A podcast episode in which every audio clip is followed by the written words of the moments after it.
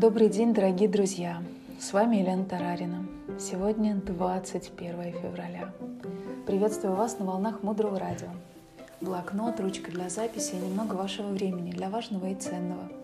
Мудрое радио. Слушай голос. Тема сегодняшнего эфира – понять, как взятие личной ответственности помогает нам не ошибиться в выборе партнера. И почему нам не стоит критиковать партнера. И этот момент, он очень часто поднимается. Тот ли это человек? С ним ли я должна связать свою жизнь? А я не ошиблась? И Майкл Роуч на одном из интенсивов в Германии ответил на этот вопрос так.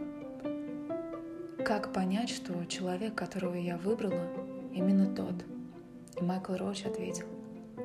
Вы в сердце почувствуете, что именно с этим человеком вы сможете лучше всего служить миру, дать больше всего миру. Это как такое чувство, которое вы просто ощущаете в вашем сердце, как особенный отклик. Не потому, что нам с этим человеком будет удобнее и легче всего, нет, не обязательно. И, скорее всего, нам не будет с этим человеком легче всего. И будет период, когда нам нужно будет сделать работу со своим сознанием, чтобы прийти к этому состоянию. Но есть вот это ощущение. Именно с ним я смогу это сделать. Но как почувствовать, как создать семена для того, чтобы этот отклик, это ощущение возникло в нашем сердце? И вот для того, чтобы почувствовать это ощущение при встрече с тем мужчиной или с той женщиной, которая наша половинка, мы должны делать шаги. Мы должны тренировать в себе служение другим людям. И если мы не будем делать заранее, то мы этого не почувствуем.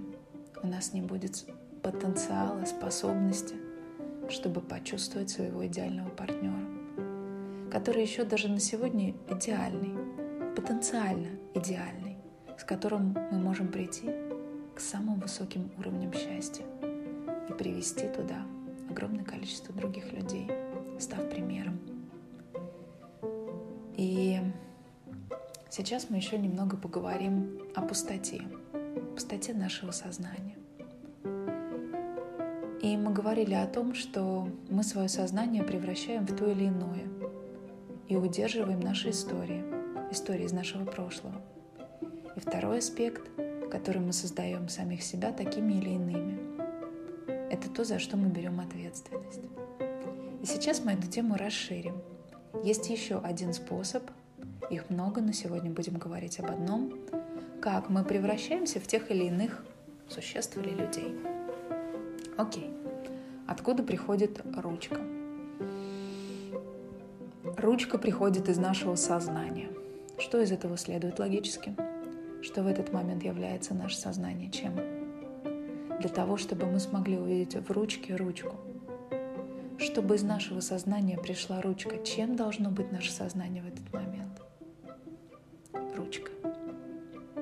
В тот момент, когда я держу фокус на ручке, мое сознание становится ручкой. Если я держу фокус на красном, мое сознание становится красным. Потому что этот красный приходит из моего сознания. Будьте сейчас очень внимательны. Если я смотрю на своего партнера в состоянии раздражения, и я критикую его раздражение, мой фокус сейчас на раздражении партнера. Чем становится сейчас мое сознание? Раздражением. Что происходит потом? Партнер нам это раздражение отражает. И мы опять критикуем его раздражение, опять создаем партнера, который меня раздражает. В тот момент, когда наш фокус на негативном качестве партнера, мы становимся этим качеством, которое мы критикуем. Причем я вам хочу сказать, что в момент критики или негативного состояния у нас с вами очень высокая концентрация.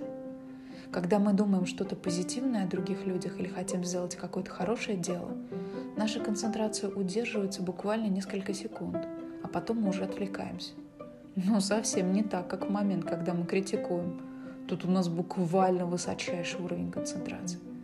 Мы буквально превращаем свое сознание до конца в то, что мы критикуем. Говорю, у меня мурашки прям по телу. И что же нам делать? Как нам разорвать этот порочный круг? Взять личную ответственность. взять личную ответственность за это состояние. И сделать это можно только из состояния сострадания к человеку, который напротив меня сейчас, моему партнеру и самому себе. И это состояние сострадания будет тем, что будет нам помогать в этих ситуациях. Мы это делаем не из состояния жертвы, не из состояния беспомощности.